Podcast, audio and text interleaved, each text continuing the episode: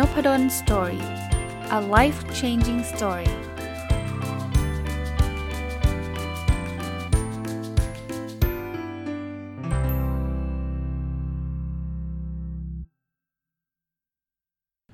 สวัสดีครับ ยินดีต้อนรับเข้าสู่นพดลสอรี่พอดแคสต์นะครับ วันนี้เช่นเดิมนะครับ วันเสาร์นะฮะก็ยินดีต้อนรับเข้าสู่รายการ Weekend Entrepreneur หรือผู้ประกอบการวันหยุดนะครับ รายการที่มีจุดประสงค์ที่อยากที่จะทำให้ผู้ฟังนะครับได้มีโอกาสนะครับในการสร้างรายได้ โดยใช้เวลาวันหยุดนะข้อดีของการเป็นผู้ประกอบการวันหยุด คือเราไม่จำเป็นต้องเสี่ยงลาออกนะครับหรือเสี่ยงเลือกที่จะมาเป็นผู้ประกอบการเต็มตัว โดยที่เรายังไม่รู้เลยว่า มันจะ work ไม่ work มันจะดีไม่ดีนะครับ ยิ่งเหตุการณ์โควิด -19 หรือเหตุการณ์ต่างๆ ที่มันเกิดขึ้นเนี่ย ส่วนตัวนะครับผมคิดว่าการมีงานประจำน่าจะช่วยเหลือ หรือทำให้ชีวิตเรามั่นคงกว่านะครับ แต่ก็ไม่ได้แปลว่ามีงานประจำเราจะทำรายได้เพิ่มเติมไม่ได้นะครับนั้นผมก็จะเอาเรื่องราวมาฝากนะครับนน่าจะเกือบเกินครึ่งปีแล้วล่ะครับนะที่ ได้จัดรายการนี้มาต่อเนื่องนะครับ ถ้าใครเพิ่งเข้ามาฟังเนี่ยผมจะจัดรายการวิกเกนองเทอร์เพเนอร์หรือผู้ประกอบการวันหยุดทุกวันเสาร์นะทุกวันเสาร์ให้มันสอดคล้องกับวันหยุดนะครับ วันนี้เนี่ยสิ่งที่จะเอามาฝากนะครับ เช่นเดิมนะครับ จะแบ่งเป็น 2 part part แรกก็เป็นความรู้ต่างๆ ที่เกี่ยวข้องกับการเป็นผู้ประกอบการการสร้างรายได้ แล้วก็ part ที่ 2 ก็จะเป็นตัวอย่างของผู้ประกอบการวันหยุดที่เอามาจากหนังสือเอามาจากหลาย ๆ แหล่งนะเริ่มจาก part แรกเลยนะครับ part แรกเนี่ยผมจะเอาเรื่องราวที่มาจากหนังสือเล่มเดิมนะครับ The Side Hustle นะครับของคุณ Nick Loper นะแต่มาผมเอามา apply ใส่ประสบการณ์ส่วนตัวเข้าไปด้วยนะครับ ก็คือแนวทางการสร้างรายได้จากบล็อกจากเพจจากแพลตฟอร์มของเรานะในหนังสือเขาไม่ได้ใส่ชื่อนี้นะเขาใช้คำบอกว่ารายได้จาก audience audience ก็คือคนที่ติดตามผลงานเรานั่นเองนะครับ อ่าแต่ว่ามันมันคือแบบเดียวกันคอนเซปต์ของการสร้างรายได้ในรูปแบบนี้เนี่ยคือเราจะต้องสร้างแพลตฟอร์ม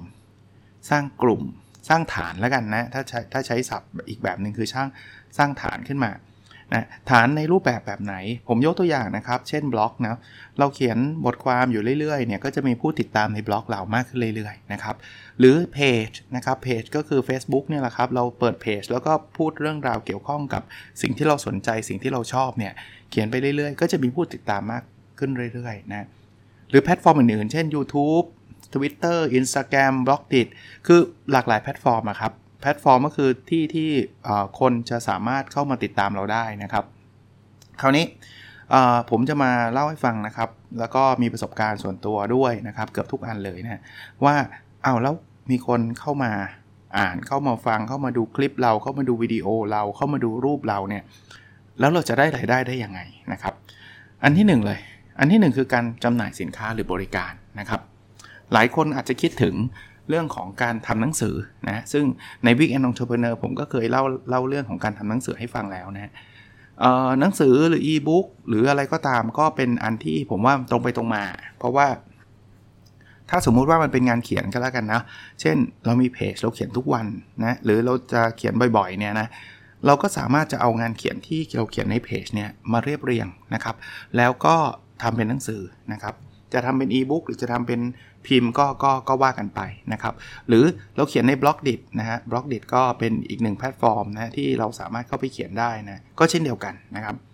แต่การจำหน่ายสินค้าหรือบริการนี้มันไม่ได้มีแค่อีบุ๊กอย่างเดียวนะครับ จริงๆ มันอาจจะเป็นสินค้าที่เกี่ยวเนื่องกับสิ่งที่เรานำเสนอ นะครับผมยกตัวอย่างเช่น ถ้าเราทำเพจท่องเที่ยวใช่ไหมเราเราชอบไปเที่ยวหรือเราชอบถ่ายรูปในสถานที่ท่องเที่ยวต่างๆเนี่ยวันหนึ่งมีคนติดตามเราสัก 20,000 30,000แสนหนึ่งก็แล้วแต่เนี่ยเราอาจจะมีสินค้าหรือมีบริการสนสนุนผมยกตัวอย่างนะแพ็กเกจพาไปเที่ยวเงี้ยอันนี้เราก็สามารถทำได้นะครับ หรือเราเราทำเพจเกี่ยวกับการถ่ายรูปสอนเทคนิคว่าถ่ายรูปยังไงให้สวยถ่ายรูปแบบไหนให้ดีนะ เราอาจจะขายอุปกรณ์กล้องก็ได้นะ เพียงแต่ว่ามันก็นิดนึงนะครับ คือคือจริง ๆ แล้วเราจะขายอะไรก็ได้แหละ ถ้าเกิดเรามีคนติดตามเราเยอะ แต่ถ้าเราไปขายที่มันนอกกลุ่มไปมากๆเนี่ยโอกาสที่เขาจะซื้อก็น้อย เช่น เราทำเพจสอนถ่ายรูปทำเพจให้ความรู้เกี่ยวกับคนถ่ายรูป แล้วอยู่ดีๆ เราจะขายขนมอะไรเงี้ย มันก็คงมีแหละ แต่ว่ามันก็จะเริ่มแบบงงๆ นิดนึงไงว่าทำไมเพจถ่ายรูปมาขายขนมนะ หรือเราทำเพจท่องเที่ยวนะ แต่อยู่ดีๆ เราไปขายอุปกรณ์เครื่องครัวเงี้ย มันก็จะแบบหรอ เอ๊ะทำไมนะ เพราะฉะนั้นเนี่ยก็เราสามารถเลือกสินค้าหรือบริการของเราเองได้ นี่คือของเราเองเลยนะครับนะที่เราจะนำเสนอให้กับคนที่ติดตามเรานะครับ แล้วก็วินวินเพราะว่าเขามองเราเป็นโดเมนเอ็กซ์เพรสอยู่ล้วคือคนที่เขียนเพจเรื่องถ่ายรูปเนี่ยเขาก็เชื่อว่าเราเนี่ย ต้องมีความรู้เรื่องการถ่ายรูป มีความรู้เรื่องกล้องใช่ไหมถ้าเรานำเสนออุปกรณ์กล้องเนี่ยคนก็มีแนวโน้มที่จะเชื่อเราเยอะ เพราะว่าเขาก็เห็นฝีมือเราติดตามเรา เขาก็เชื่อเราในระดับหนึ่งอยู่แล้วแหละนะอันนี้ก็เป็นแนวทางที่1นนะครับในการสร้างไรายได้คราวนี้มาถึงแนวทางที่ 2 เราอาจจะบอกอขี้เกียจไปลงทุนนะไปสร้างสินค้าหรือสร้างบริการต่างๆ เราจะมีไรายได้อะไรได้อีกนะ ถ้าเรามีติดตามมากพอเนี่ยรายได้ที่ 2 จะเข้ามาคือรายได้จากโฆษณาหรือสปอนเซอร์ครับนะเมื่อกี้ผมยกตัวอย่าง ขอยกตัวอย่างต่อ เช่นเราเราทำรีวิวเรื่องท่องเที่ยวเยอะมากเลย มีคนติดตามเป็นแสนเลยในเพจเราใน Blockdit หรือในอะไรก็แล้วแต่เนี่ยคราวนี้อุตสาหกรรมที่เกี่ยวกับการท่องเที่ยวเช่นโรงแรมนะครับหรือร้านอาหารอะไรเงี้ยเขาเห็นคนติดตามเราเยอะนี่นานะเพราะฉะนั้นเนี่ยเขาก็อาจจะมาเป็นสปอนเซอร์หรืออาจจะมาให้เราเขียนโฆษณาสถานที่ ที่พักให้ สมมุติว่าผมจะรีวิวเรื่องการไปเที่ยวภูเก็ต ซึ่งโหมีคนอ่านเยอะแยะเลย โรงแรมในภูเก็ตก็อุ้ยไหนๆรีวิวเรื่องนี้แล้วจะรีวิวเรื่องนี้ขอเป็นสปอนเซอร์ได้ไหมช่วยโฆษณาหน่อยได้ไหมแล้วเราก็เขาก็จะจ่ายค่าโฆษณาให้เราไป เพราะนั้นเนี่ยเราก็ยังรีวิวเหมือนเดิมนะครับ แต่ว่าตอนสุดท้ายเราอาจจะทิ้งลิงก์ไว้บอกว่าเอาเป็นว่าถ้าใครอยากไปภูเก็ต แล้วไม่มีที่พักเนี่ยผมแนะนำที่พักอันนี้ หรือเราอาจจะเขียนคอนเทนต์ขึ้นมาเลยสำหรับที่พักนั้นนะเราอาจจะได้สปอนเซอร์มาว่าเช่นถ้าเกิดคุณมาจองผ่านผ่านลิงก์เราคุณจะได้ส่วนลดเท่าไหร่ยังไง แล้วก็เราก็ดีลกับทางโรงแรมไว้นะครับว่าเขาจะต้องให้ค่าใช้จ่ายที่เราเขียนคอนเทนต์สปอนเซอร์คอนเทนต์โฆษณาแบบนี้มากน้อยแค่ไหนนะครับ อันนี้ก็เป็นรายได้อีกส่วนหนึ่งที่เราสามารถทำได้โดยที่เราไม่ต้องไปจัดทริป เราไม่ต้องไปหาสินค้ามาขายเองนะครับ แต่ว่าเราช่วยคนอื่นเขาขายนะครับ เป็นรายได้จากโฆษณานะครับ หรือบางแพลตฟอร์มเนี่ยเราไม่ต้องไปรอให้บริษัทเขาเข้ามาเองนะครับคือหลายแพลตฟอร์มเลยเนี่ยเขามีการแบ่งผลประโยชน์จากโฆษณาอยู่แล้ว ผมยกตัวอย่างเช่น YouTube นะ YouTube เนี่ยเวลาเราเข้าไปทำทำคลิปใน YouTube เนี่ย ถ้าเริ่มมีคนมากพอ มีคน engage มีคนฟัง อะไรต่างๆเนี่ยแล้วเรามีผมจำไม่ถ้าจำไม่ผิดนะ คือมันมี requirement นิดนึงว่าต้องมีคนตาม subscribe สักประมาณกี่คนเนี่ยแต่ไม่เยอะมากหรอกครับ เราเราสามารถทำได้ ถ้าผิดขออภัยนะ คิดว่าพันคนเนี่ยเราสามารถจะเปิดการสร้างรายได้ได้เลยนะครับ ซึ่งไม่ยากอะไรถ้าใครทำไม่เป็นเนี่ยลองไปเสิร์ชหาในคลิปก็ได้ผมว่าคลิปก็มีหรือในหนังสือเยอะแยะเลยครับหนังสือภาษาไทยเนี่ยเยอะแยะเต็มไปหมดเลยนะครับ การสร้างรายได้จาก YouTube เนี่ยอันเนี้ย เราไม่ต้องไปรอให้บริษัทเข้ามาติดต่อกับเราโดยตรงนะแต่ว่าถ้าคนฟังเรามากพอใช่ไหม YouTube ก็มาลงให้เองฮะ แล้วเขาก็มีอัลกอริทึมในการคิดแหละว่า เฮ้ย มันมีคนฟังกี่คนนะครับ มีฟังมากน้อยแค่ไหน แล้วเราได้ส่วนแบ่งค่าโฆษณามากน้อยแค่ไหน อันนี้ก็จะเป็นอีกหนึ่งทางของการสร้างรายได้นะ อันนี้เป็นทางที่ 2 นะ ทางที่ 3 ครับ คือรายได้จาก affiliation affiliation คล้ายๆโฆษณา แต่มันเป็นการโฆษณาที่เราจะเขียนเพื่อที่จะลิงก์ไปยังสินค้าหรือบริการนั้นโดยตรงนะเช่นยกตัวอย่างนะ ผมอาจจะทำเว็บท่องเที่ยวนะครับ แล้วผมอาจจะมีคนที่เข้ามาติดต่อ แต่แทนที่จะให้เขาจะให้โฆษณากล้องเฉยๆเนี่ยเขาอาจจะบอกว่าเฮ้ยลองเขียนรีวิวกล้องแล้วก็ทิ้งลิงก์ไว้เลย ว่าถ้าเกิดซื้อกล้องผ่านลิงก์นี้นะฮะสมมุติว่ากล้องตัวละแสนหนึ่ง คุณอาจจะเอาไปเลย 10%อันนี้ผมยกตัวอย่างเฉยๆนะ คุณเอาไปเลยหมื่นหนึ่งต่อตัวนะครับ เพราะนั้นการทำแบบนี้เนี่ยรายได้เราจะมาจากค่าคอมมิชชั่นแล้วกันนะครับ ก็คือส่วนแบ่งนั่นเอง คนซื้อ 1 ตัวราคาแสนหนึ่งผมอาจจะได้แค่หมื่นหนึ่งนะครับอะแต่ถ้าเขาซื้อ 2 ตัวผมก็ได้ 20,000เขาซื้อ 3 ตัวผมก็ได้ 30,000 อันนี้มันต่างจากค่าโฆษณาใช่ไหมถ้าโฆษณาเนี่ยเขาอาจจะบอกว่าเฮ้ยคุณโฆษณาเอาไปเลย 5 5 5,000 บาทหมื่นบาท หมื่นห้าสองหมื่นอะไรก็ว่าไปแล้วแต่ที่นะครับอันนั้นน่ะคือรายได้ที่มันฟิกออกมาเลย เราเขียนโฆษณาตาม requirement เขานะครับ ว่าต้องโฆษณาแล้วต้องให้มีคนดูสักกี่คนคนไลค์คนแชร์สักกี่คนอันนั้นก็ทำไปนะแล้วเราก็ได้รายได้ฟิกมา จะซื้อมากซื้อน้อยอาจจะไม่เกี่ยวเพราะเราทำหน้าที่โฆษณาให้เขาแล้วนะครับ แล้วเขาขายได้ดีขายได้ไม่ดีไม่เกี่ยว แต่ถ้าเป็น affiliation เนี่ยเรากลายเป็นเหมือนหุ้นส่วนเขา ก็คือ ถ้าไม่มีใครซื้อเลยเราก็ไม่ได้ตังค์เลย แต่ถ้าเกิดเรามีคนเขามีคนซื้อ 1 ชิ้นเราก็ได้ตังค์ส่วนแบ่งเฉพาะ 1 ชิ้นนั้น ข้อดีของ affiliation ก็คือว่ารายได้มันไม่จำกัดนะครับ ถ้าสมมุติเราเขียนได้ดีจริง ๆ แล้วมันดึงดูดจริง ๆ นะครับ บางทีบางโพสต์ หรือว่าบางบทความที่เราเขียนในบล็อกนะครับ มันอาจจะทำไรายได้เป็นแสนเป็นล้านเลยก็ได้นะ ถ้าถ้าสินค้ามีคนมาซื้อเยอะมากจากจาก เพจเราจากบล็อกเรา ใครจะไปรู้ครับ เพราะว่าบางทีเนี่ยเวลาเราเขียนเนี่ยนะ เขียนเสร็จแล้วเนี่ยกลายเป็นว่าเสิร์ชใน Google ก็เจออะไรเงี้ยพอคนมันเข้ามามาอ่านเยอะๆเข้าเนี่ย สมมุติจะซื้อกล้องรุ่นไหนดี แล้วกลายเป็นว่าการเขียนบล็อกของเรามันกลายเป็นเป็นอันดับต้นๆใน Google Search อะคนก็ก็มาคลิกอ่านในบล็อกเราว่าเราแนะนำกล้องไหน แล้วเขาก็อาจจะไปลิงก์ซื้อจากจาก บล็อกเราเลยสมมติคนคนอ่านกันเป็นแสนอย่างเงี้ยนะครับสมมุติว่า 10%ซื้อก็หมื่นคนซื้อแล้วอะทั้งคราวนี้รายได้มันจะไหลเข้ามาเรื่อยๆเลยครับนะข้อดีอย่างที่ผมบอกนะครว่าถ้าเราโฆษณาอาจจะตอนละหมื่นแล้วจบ ตอนละ 20,000 แล้วจบใช่ไหมแต่ affiliation เนี่ยมันจะสร้างรายได้แบบ passive income คือรายได้มันจะเข้ามาเรื่อยๆ แล้วเราไม่รู้หรอกเราเขียนไม่ตั้งนานแล้ว 5 ปีแล้ว 3 ปีแล้ว มันก็ยังขายได้อยู่อะถ้าเกิดคนยังเข้ามาเสิร์ชแล้วยังเจอแล้วก็ยังอ่านของเราอยู่ แล้วเผลอๆมีแชร์ให้ด้วยนะ แชร์แล้วแนะนำเพื่อนๆว่าเอ้ยใครจะซื้อกล้องใครจะซื้อนู่นซื้อนี่มาแนะนำอ่าน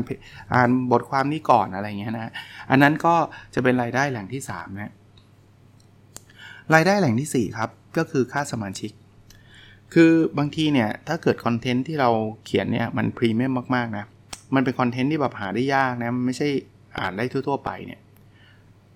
คนก็อยากจะเข้าถึงข้อมูลคอนเทนต์แบบนั้นนะคราวนี้ถ้าเราไม่อยากที่จะสร้างรายได้จาก 3 แหล่งแรกนะครับ ก็คือไม่อยากจะขายสินค้า ไม่อยากจะให้มีสปอนเซอร์ ไม่อยากจะมีโฆษณา หรือไม่อยากจะทำ affiliation เนี่ยเนาะเราอาจจะเก็บค่าสมาชิกก็ได้บอกว่าเอาละ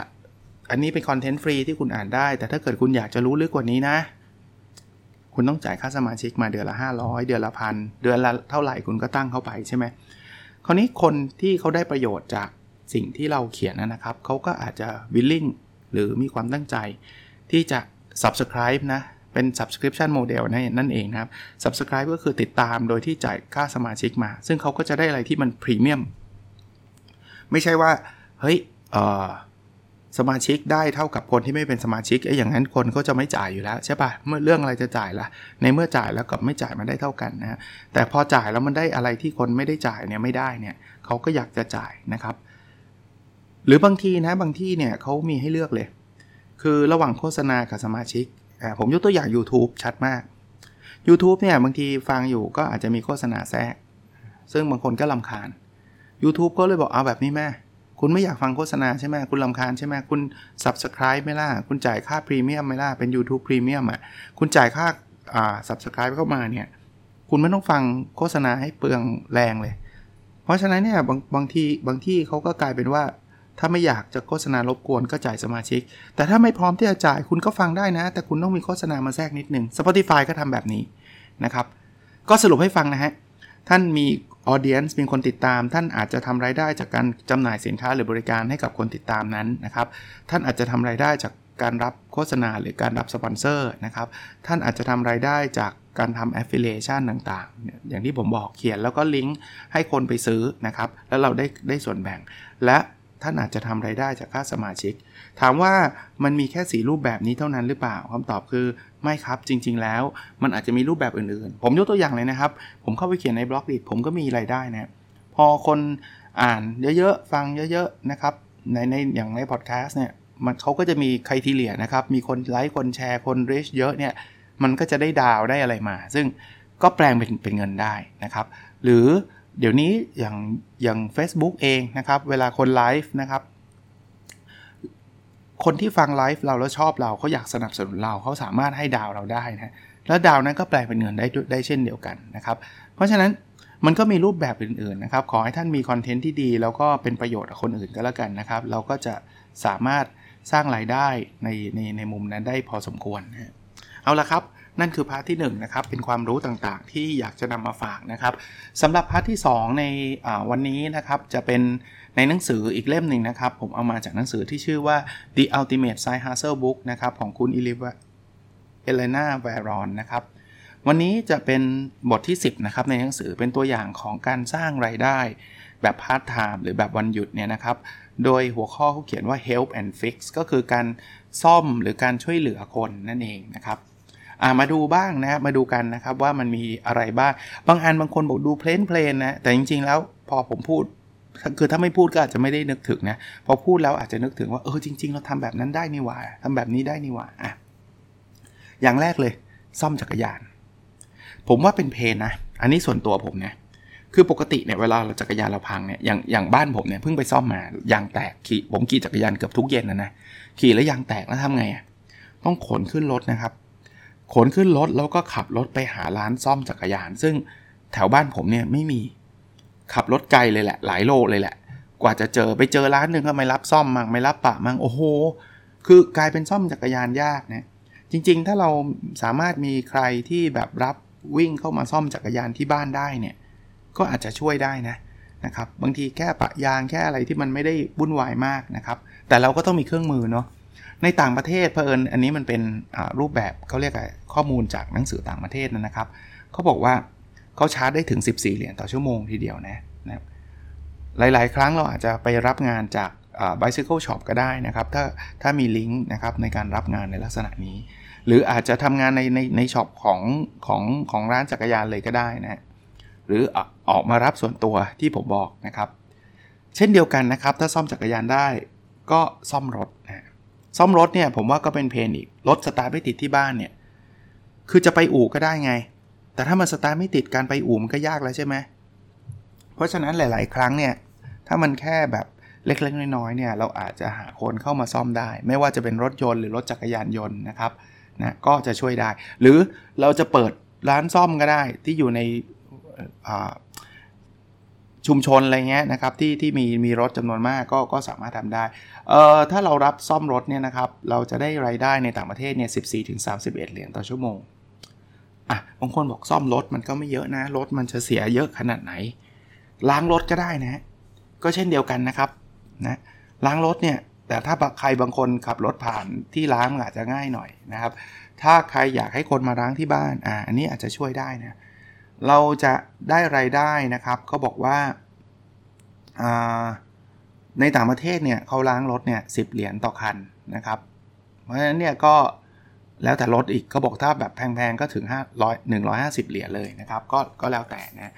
อาจจะไปรับออทำหน้าที่หรือทำบริการในลักษณะแบบนี้ได้นะ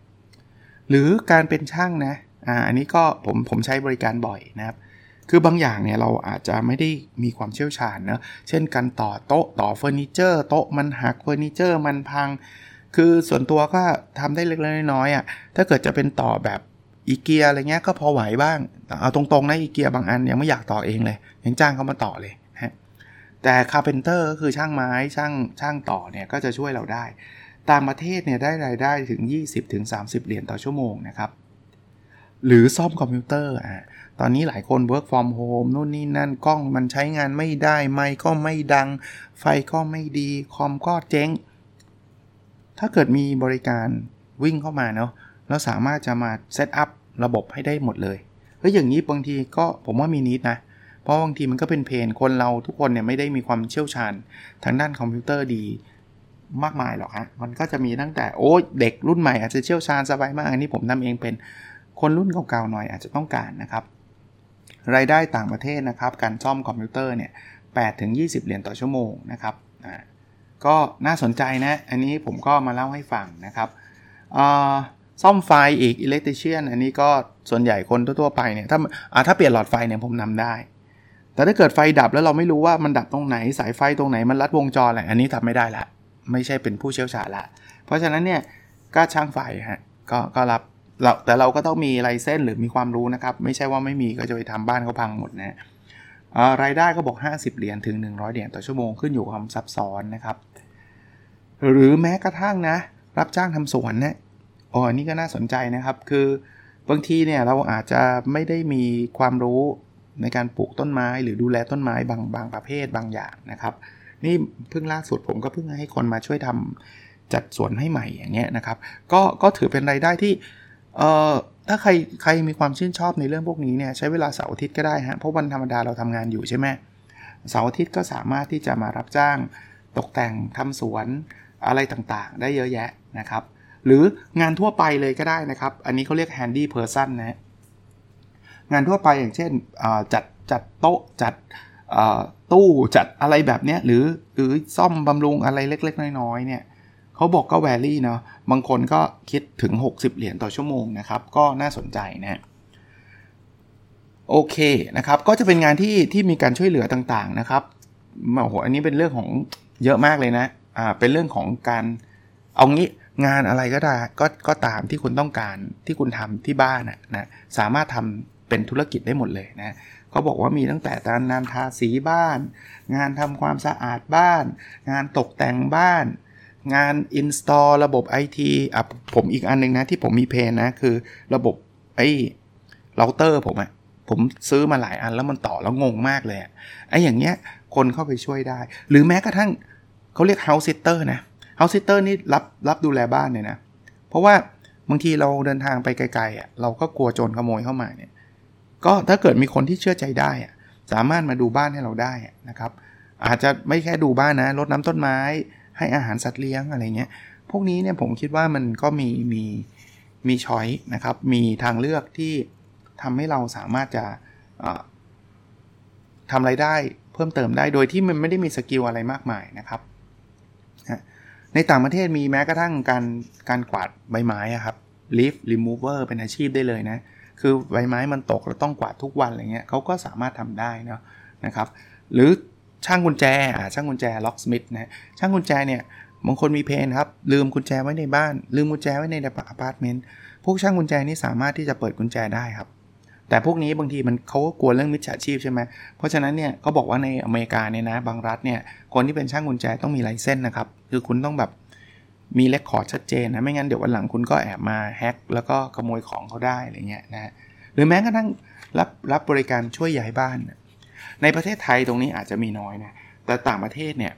เราจะเห็นเยอะมากเลยต้องย้ายเข้าหอย้ายออกจากหออะไรเงี้ย มีอาชีพนี้เลย เออ ผมลืมบอกนะครับ พวกรายได้พวกนี้มันจะแวรี่เนาะอย่างอย่างไอ้เรื่องบ้านเนี่ยมันแล้วแต่งานเลยนะครับ อย่างเมื่อกี้ผมเล่าให้ฟังเรื่อง leaf remover คือคนกวาดไอ้ตัวใบไม้เนี่ย70เหรียญนนะครับ ไม่ไม่ถูกนะฮะในการกวาดครั้งหนึ่งนะครับ หรือช่างกุญแจนี่ก็บอกว่า ร้อยเหรียญนนะครับนะเข้าไปช่วยช่วยจัดการต่างๆนะครับ โอเคนะฮะที่เหลือเนี่ยจะเป็นพวกช่างน้ำช่างไฟช่างปลาปาไม่ใช่ช่างน้ำช่างปลาปานะหรือทำความสะอาดสะจัดการหิมะแต่บ้านเราคงไม่มีนะหิมะอะไรเงี้ยนะฮะหรือจัดการแวร์เฮาส์ต่างๆนะครับ ก็ผมว่าบางทีเนี่ยเราอาจจะไปคิดอะไรที่มันโอ้โหเยอะแยะมากมายนะ ถ้าเรามีความชอบมีทักษะอยู่ประมาณหนึ่งเนี่ย ผมคิดว่าเรา utilize ทักษะเหล่านั้นได้นะครับ แล้วก็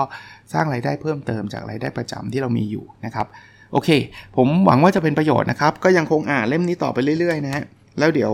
สัปดาห์หน้าก็คงเอามาฝากได้อีกนะครับ ว่ามีเรื่องอะไรบ้างที่เราสามารถจะเอาไปทำเป็น weekend entrepreneur ได้นะครับ โอเคครับ แล้วเราพบกันในสัปดาห์ถัดไปนะครับ สวัสดีครับ